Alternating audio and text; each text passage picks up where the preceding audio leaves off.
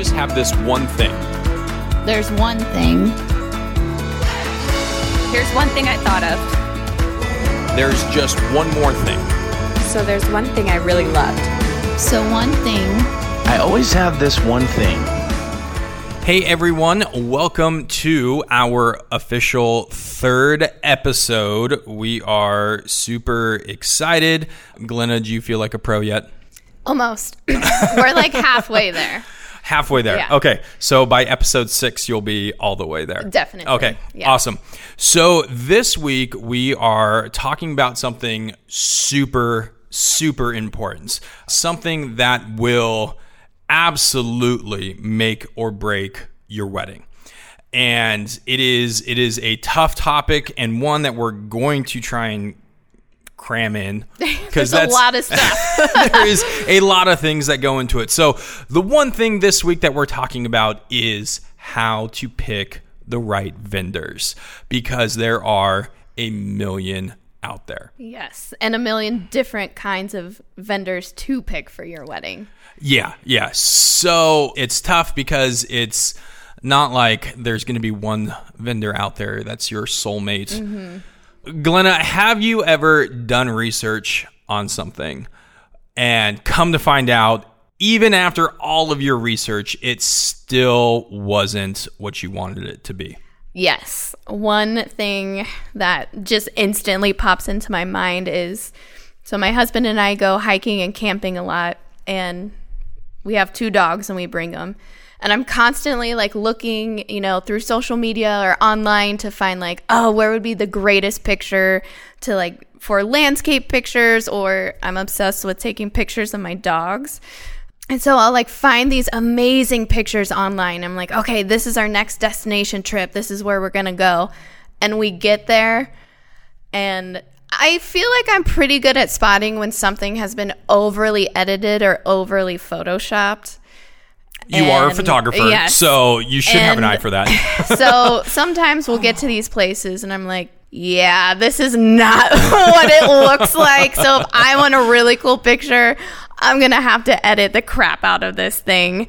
And it just gets so disappointing because it's like I had this image in my mind of what it would be, and I was falsely advertised to.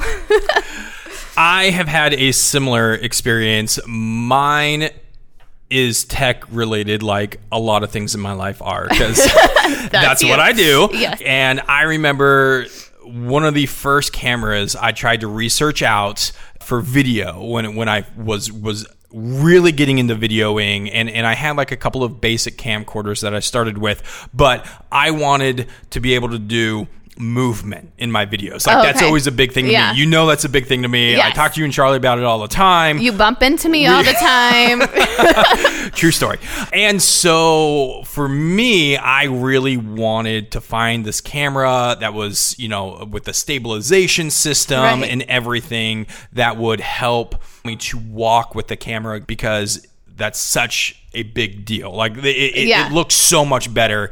So I found this one camera that was a camera built into a stabilizer all in one system. And I was just like, this is awesome. that sounds awesome. Right. It sounds amazing. Uh, come to find out that it was not a great camera. it was a great all in one system, but the camera drove me nuts. I used it for literally like two or three weddings, spent more money than my wife would care to know uh, on this camera and after like two three weddings like and just getting into the business and so it's not like i had this like cash roll or anything Right, yeah. going and just come to find out it was not anything near usable and had to take this hit on this camera and had to ditch the camera and get a brand new camera again but now it's like i get a new camera every six months or something it feels like Well, don't brag or anything, you know. so hopefully you don't get the same thing with your wedding vendors. Yeah. You only get one shot at your wedding and You don't want buyer's remorse. yes. and and doing this as long as we have and you know with the ego that i have it's not always easy to admit that we're not the best vendor for Right, everyone out yeah. there one of the first things that comes to mind when i think about we're sometimes not the best vendor is when it comes to our photography style. Our Mm-hmm. company photography style is kind of that uh, a little bit more on that lighter, brighter side. Right. Uh, you know, still getting your color in there and everything like that. But if that's not what you're looking for, we're obviously not the right vendor Exactly. for you. And I remember at our last wedding show we did, we had a a bride and groom come up to our table and they were looking through our, our stuff and they were like, "Oh, I really like it, but we were really picturing like the dark and moody look for our wedding." And we're like, "That's fine. We know a great person and we sent them to his booth and like I have no problem doing that cuz I don't I don't want our clients to be disappointed with their pictures or Absolutely you know, not. like that's not my style that's not what i want to show my friends So style is one thing that is super important. That's going to definitely help you decide one way or the other finding the right vendor for you. yep. What's something else on your handy list there, Glenna? um i mean i i feel like the first thing people look at is pricing. Are they in your budget? Are you gonna shell out too much for someone or not enough? But uh, like that's not yeah. I'm i remember for my wedding my photography was the number one thing i was like that is the most thing i'm gonna spend money on and so we set a budget price for a photographer and there was some that i loved but they were out of our price range and it was just like i can't i don't want to take a loan out for my wedding and and some people, yeah, don't want to take a loan out. Some people are like, well, this is my wedding, Yeah. and I'm gonna go to the wall.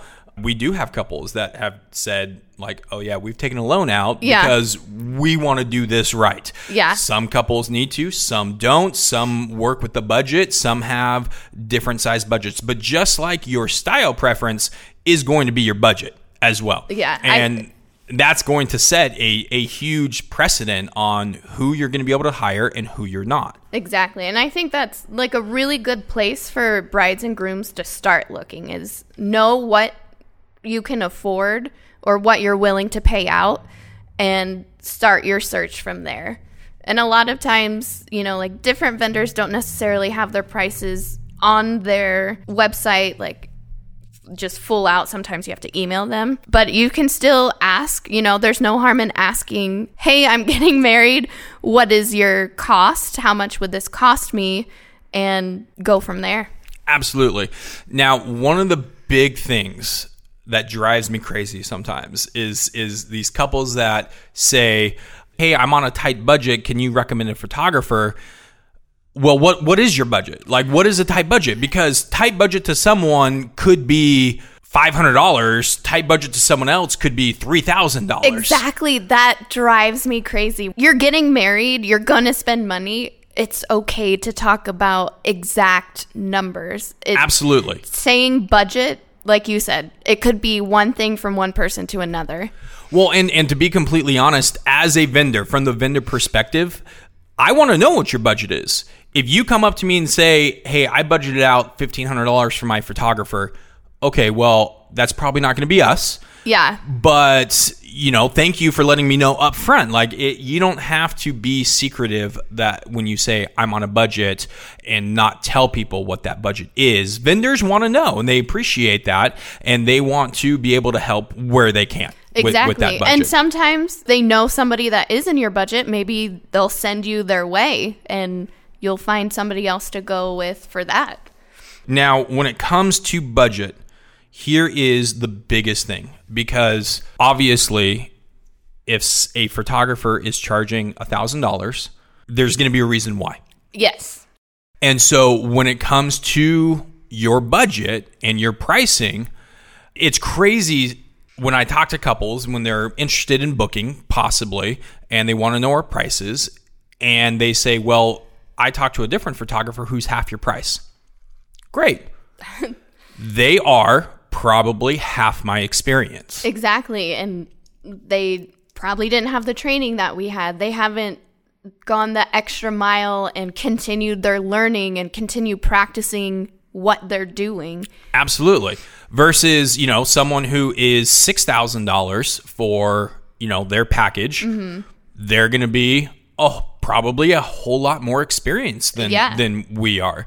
And so that is the important factor to remember when you are setting a budget for your wedding, you are going to find that the number one thing or because I've also had this question posed to me from couples as well is is well if you're more expensive or you're less expensive why Yes. experience Yep. a vendor's experience dictates their price Yeah. and how much they charge and a vendor with more experience is going to charge more or at least they should they'd be crazy if they did Right. Yeah. Maybe they like won the lottery and they're just doing it for fun now or something. I mean, I remember the very first few weddings that I ever DJ'd and charged for, and I was a bad DJ compared to what I am whoa, now. whoa, you're admitting something I, like this. I know, I know, it's crazy. When I first started, I was not a natural that I am today, and my prices showed it. However, though, Right. you know, I charged. I remember I charged once like two hundred and fifty dollars for a like six hour package. The difference though was was my experience level. Yeah. And and so keep that in mind when you are setting a budget for yourself and you know staying within a budget and if you're finding that the quality of photographer is not there within that budget range, then it's time to revisit your budget or you're going to have to be okay with with what your budget is. And there's there's going to be quality photographers out there within every person's budget. However, uh, there there are going to be differences as well though. What's up next on the list? Will you be able to meet with the actual vendor that will be doing your wedding? And the reason I say this to people is because my own experience looking for a wedding photographer, I found this website and I lived in Ohio at the time and it was like it said something like Ohio's best wedding photographer on a budget. On a budget. My wedding was very DIY and their photos looked amazing. I was just like, this is too good to be true. This is awesome. We set up a meeting with the person, and the website made it sound like it was one person, and she had a second shooter that sometimes differed. And so we set up this meeting and we meet her. And of course, I'm already a little judgy on photos because I am a photographer as well. And so she's like showing me photos from a book, and it was the photos from the website. And I was like, wow, this is awesome. And she was asking about our venue and stuff like that. And we were getting married in a barn. So it was going to be a little bit darker. And I asked her, like, are you comfortable with using flash? And she goes, I'm an all natural light photographer. Uh, And I looked at her pictures and I said, Well, these are using flash. Oh, well, that was from a different photographer that is with our company. And I was like, Well, can I see your photos? Well, I don't have any to show you right now. oh, that's And that's run away. I, yeah, I literally was just like, okay, well, thanks for your time. Um, we got to get going. And I just, I ended it. We met with the person that would have been our photographer, but she was not showing us her, Her photos. And I was just like, that's a scam. and and that totally leads into something else that's so important it's a question that we got asked a lot at this last bridal show Yeah. and i've never gotten asked it before but like i had no problem answering it but we would have couples ask us okay how do we find a good photographer and I just want to be like, well, us. just Yeah, stop looking. Easy answer. uh, need I say more? But something that was so important is you want to find someone who has lots of different weddings to show you. yeah. And someone who says, I mean, first of all, no wedding photographer should ever admit out loud that they're a natural light photographer. Uh. Guess what? My iPhone's a natural light photographer. Like, you know, so so shooting in natural light is I, I should I it's not easy, but it's much easier than a flash. Yeah. And and trying to manufacture good light, you know, even for video like I did not have great video indoor until I invested and learned about a great lighting system. Right. And and it's the same thing for photography. So when couples have asked us, "Hey, what's the number one thing that we should look for when booking a photographer?" The reception photos Yep. That's our that's our go-to thing. Uh, it's you have so many people out there who start off with like portrait photography and they know you want to utilize golden hour which is the last hour before sunset or the first hour after sunrise and using that natural lighting and that golden hour is great to shoot in. It, it's Yeah. when we shoot all of our couples portraits everything like that we that golden hour is is what you want to use. But when it comes to a wedding only half your wedding, even if half your wedding takes place outside, at least half your wedding, if not more than half your wedding, takes place inside. yeah. In low light, after dark, with a lot of times yellow lights from, from venues, uh, and and knowing how to use a flash and use it well, or for video using video lights and using them well, is not something that rookies know how to do. Yeah.